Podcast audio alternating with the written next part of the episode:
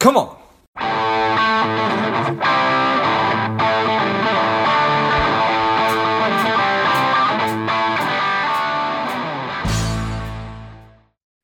Well, I'm Lefla. This is George G, and the time is right. Welcome to today's guests, strong and powerful Rebecca Modrak and Jamie Vander Broek.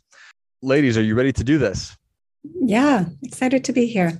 Excellent. Excited to have you on. Rebecca and Jamie are the editors of Radical Humility Essays on Ordinary Acts, with contributors from renowned scholars, psychologists, artists. Radical, Radical Humility offers guidance and comes at a time when humility is being stressed from the top. Tell us a little bit about your personal lives, some more about your work, and what motivated you to to do the project. So this is Rebecca, and um, I'm an artist, and I teach. I'm a professor at the Stamps School of Art and Design at the University of Michigan, um, and I one summer I um, left Ann Arbor and I went to spend the, a few months in Nebraska to interview um, farmers about their jobs and I was really happy to leave the university that summer.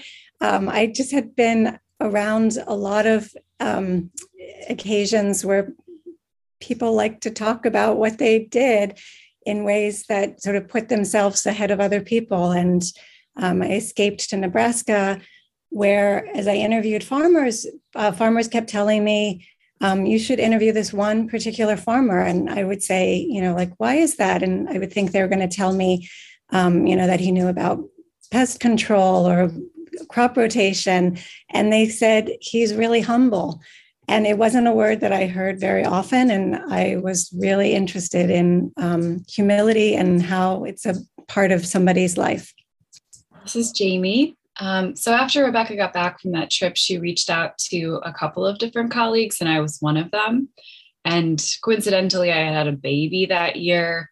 Um, and having my first child had really kind of opened my eyes to the ways that we think about raising humans as a society and how much influence is placed on each person being this like perfect, unique, special thing that deserves absolutely everything um, it ever could want or desire, like kind of right from the start, which was uh, overwhelming me and freaking me out a little bit because I was sort of like, projecting into the future and thinking, well, if they're all raised like this, how will they have a community together or what, how will they ever learn to take themselves aside if they ever need to so that someone else can step forward?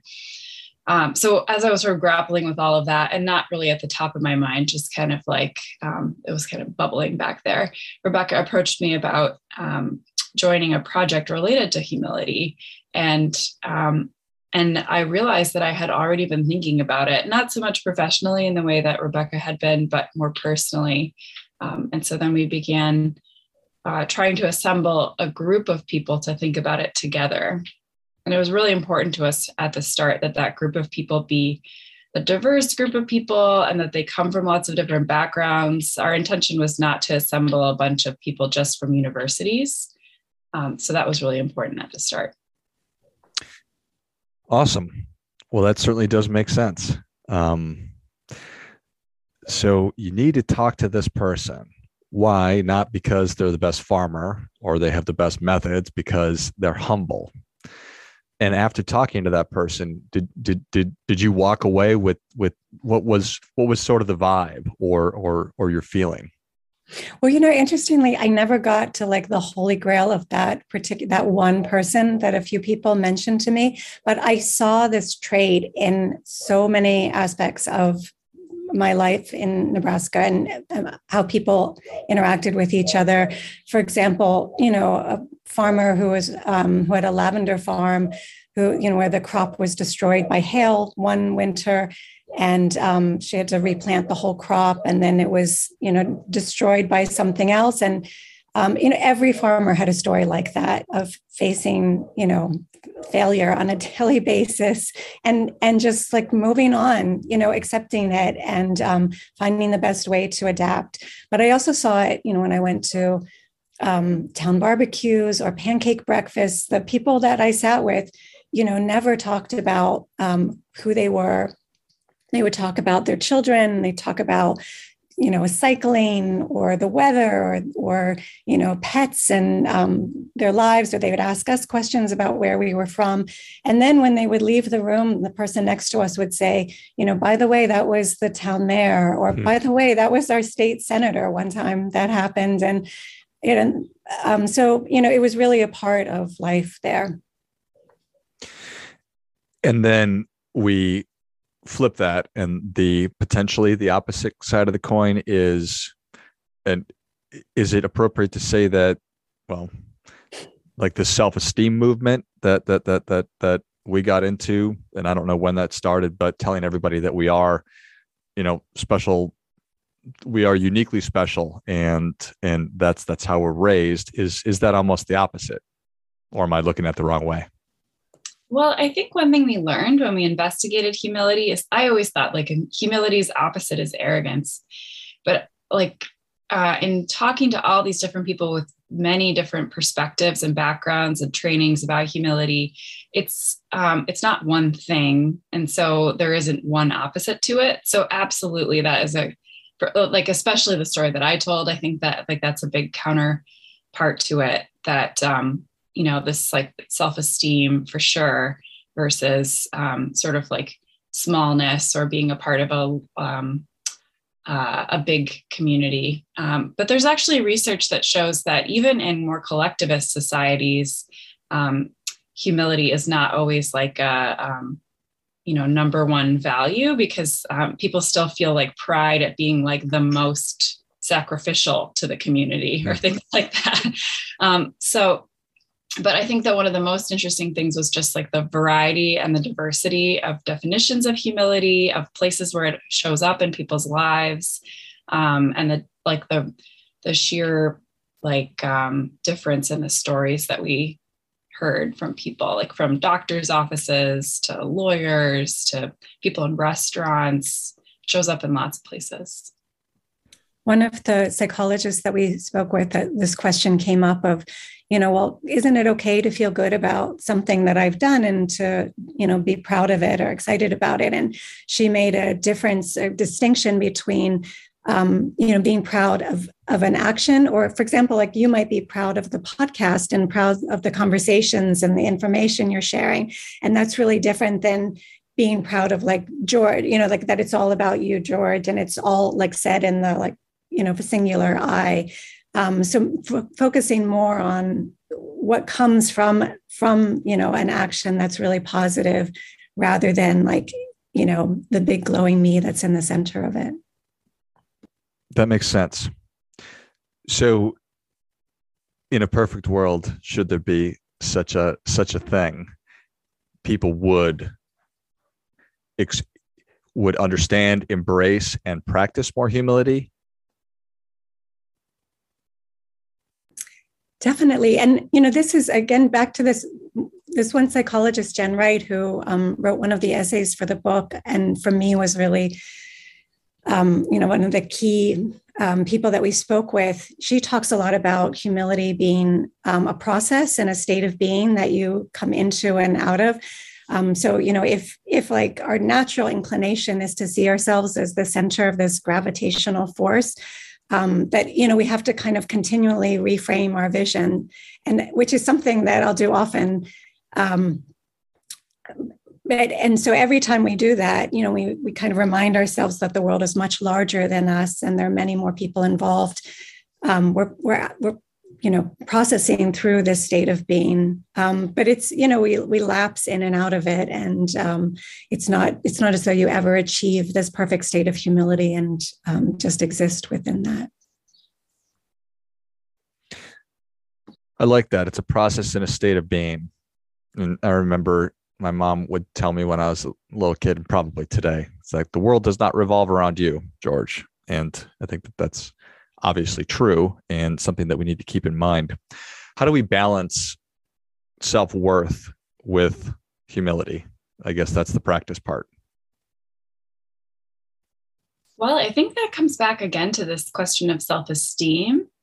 Um, I've been, she's not included in the book, but I've been reading the work of the psychologist Kristin Neff a lot lately. She works on self compassion um, and she pushes people to um, to be compassionate with themselves rather than to m- base their worth on esteem like because you are always sort of comparing yourself i think mm-hmm. when you're basing your worth on self-esteem so i think humility is a key component there because uh, if you sort of start with the sense that you are an imperfect person and but we all are and none of us is any better or any worse than others i think humility really plays into adopting that state of mind authentically um, and then I think it just sort of relieves this pressure valve that I think that we've like inflated into people. I mean, Rebecca and I are in this uh, um, academic environment that's sort of coming off a wave of entrepreneurship being like really um, dominant, sort of like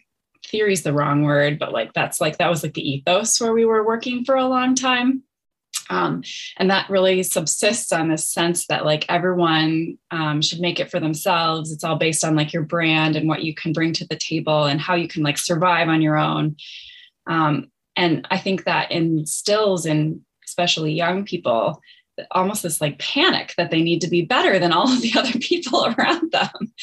So i think if people can kind of start with this sense that like no no matter what you manage to achieve, no person is actually better or worse than another person. Uh, that, that I think there's almost like a calm peace that can come for people who are practicing um, this sort of way of thinking, um, this sort of like humble mindset. Um, if you're sort of thinking about yourself as part of a very like um, sort of like a, a boundaryless group of people I think that's um, an easier way to live almost. And I love that. And one of the things that we did when we put together this book was was really looking for models of people who acted out humility in their daily lives. And some of the people who wrote essays for the book, um, their heroes are people who like their greatest, their biggest sort of thing that they're known for is a failure. And I love that. I I you know think about all the time with my kids. Like um, teaching them that the people that we should value are the people who failed and we should value them for failing like for as an example of that and and this is a redefining failure in a sense also um, one of the authors in the book uh, troy Jollimore um, who's a philosopher and a poet um, writes about a philosopher named philippa foot who in the 70s wrote a paper that was really influential um, and then in the 1990s, she started referring people to another paper that criticized her her original paper, and um, she then recanted her original paper and said, you know, I was wrong. A lot of the things that I wrote, I was wrong.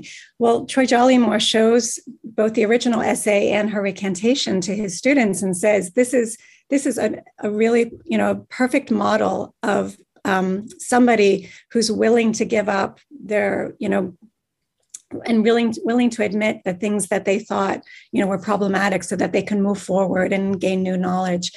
Um, and he says that often his students are really kind of upset by this, and they say she should have stood her ground. She should have said, you know, I, um, you know, I said this and I meant it, and I believe in it. Um, but it's, you know, he tries to teach them that it's far more valuable um, for the, for somebody to you know to give up parts of themselves as they grow and they evolve. Yeah i think that that's incredible.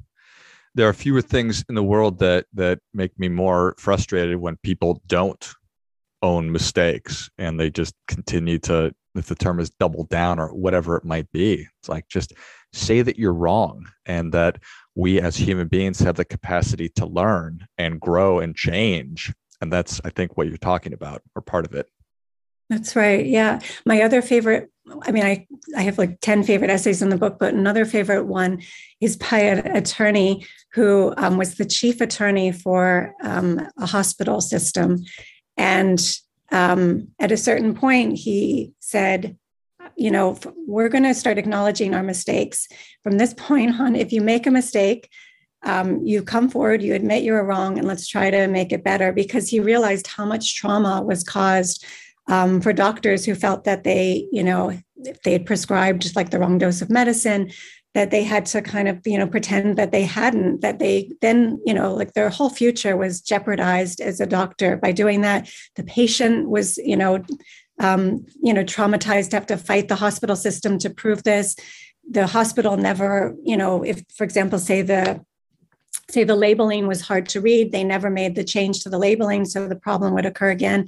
And his essay is about you know what it was like for him to go through this process with um, within this medical system. I i mean i think i read that essay like every other month just to kind of like remind myself that there was this person you know in this position of power who instead of like um, seeing power as something where you know you you control um, knowledge or information instead using it as a way to um, you know encourage people to fess up and claim mistakes. That's a really powerful essay. If you like just cherry pick one essay out of the book i think that's one of the ones i would think of to, to suggest. I was just um, for the first time with colleagues who are other art librarians in chicago and more than one of them came up to me to say that they read that essay and cried on the subway. Hmm. uh, so, like, definitely, um, I think humility can be just this like very powerful. Um, it unlocks, I think, what you brings us together as people instead of what sort of is keeping us apart. And I think that's almost like medicine that we need uh, in our society right now. I think that that's a, a great way to put it. And it strikes me that if we are if we are going to if it's going to be possible to do what what you're talking about what we're talking about that we need to extend grace when somebody does make a mistake and not cancel them or fire them or shame them or whatever. Yeah that's an interesting point. I think like um i think that i i think that a lot of when we think about humility, we think about what we can do as ourselves, and that's fair enough. Like that's what we can control. Um, but it is also like extending grace to other people um, and to like kind of giving people space to mess up. Um, and you know recognizing that like if you are around children at any point it is really hard to say that you're wrong it's hard for them to learn to say they're wrong and it's hard to say you're wrong to them even to like a child so like imagining saying you're wrong if you are in a position of power. Like i that's not an easy thing to do. So i think also recognizing um i don't know what we need to do to encourage it to happen more. I mean rebecca and i have talked a lot about what needs to happen at you know the institution that we we work in. And i'm sure that you observe people who need to apologize also or say that they've done things that are wrong but it's hard. I found that it's I I wish that I could point to people right now that are famous or that have come out and said, "Hey, this this I made a mistake." And because I know that when I do that over the course of my life, that's when real connections are made, especially when I have been in a position of leadership and I admit to the people that I'm working with or leading that I screwed up and and I own that. And because we are all fallible and we all all all do make mistakes that that just tightens the bond and and really increases trust and I've got a five year old and a two year old, and I will tell them I, am I'm, I'm I'm with you. It, it it it's not easy, but I'll absolutely tell them when when when I've made mistakes because I do it all the time, and and I apologize. I find that it's a muscle that that just needs to be exercised and that as you do it you become more comfortable with it and you get better at it. That's such a good point. And i think it's also possible to then never use the muscle. And so like you get to a point where like it's just like um painful in this like excruciating way to admit it. And i think that too many people in powerful positions have not practiced it. And so like their first time having to practice it would be a really really high stakes situation. Mm-hmm. So. Yeah. And I think the psychologists and philosophers that we spoke with said that the more you apologize to your children, like apologizing to them kind of on a daily basis, which I I tend to do. I also like because it's so easy. I mean, little things like right, like I you know I forgot to put the like carrots in your lunch. Like I'm sorry. You know, it's so easy to say that, and um, I, I remember these studies that you know they shared with us where if you do apologize and your children see like how easily i'm sorry comes from your lips then they grow up to be people who you know don't have sort of like weird fetishes about being perfect and are willing to say they're sorry to other people and become really good leaders and really good um, you know people to work with and you know better communicate with their own family. So um, it it's hard. I I say I'm sorry to my to my children every day, and um, right now my son, if he needs to say he's sorry, it's so hard for him still, even even with me doing that. Um, it's just like painful for him to say it, and I'm trying to help him where you know it just like comes out easily, but he needs like a good three hours for something to kind of settle in with him and process it before it's ready to come out the other side as a sorry. So we'll see. Yeah, just because I say sorry to my kids doesn't mean that they're good at saying it back. So I totally get it.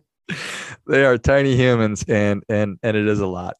I just had the opportunity to talk with a talk with a, a therapist, and she was telling me how how young people are suffering so immensely with mental health challenges and one of the things is uh, struggling with with perfection. And so I think that the more that your work uh, and the more conversations and the more parents can talk to their kids about how it's we're imperfect and we make mistakes and yeah.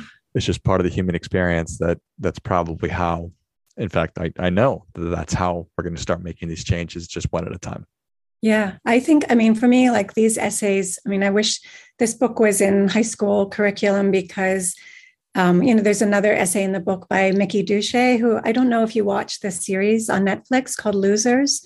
Um, it's a series where uh, maybe there were like five to eight episodes, and each one was about a different athlete who had, you know, totally failed. Like a, a I think it was like a golfer who, you know, like wasn't expected to do well, did really well, reached the like top game, and then just bombed that game. And you know, um, had to live on, not only with that failure but with being known for like a huge failure mm. and mickey describes like in each of these cases like what what that failure enabled in their life that then we don't go on we don't we weren't we didn't have access to see but was really kind of pivotal in like a life changing moment for them where they learned you know other things that they loved and other ways they had of connecting with the world or contributing to the world um, so I, I think for me, like, you know, a lovely thing about this book is that it does provide, especially, you know, growing curious people about the world, a way of being in the world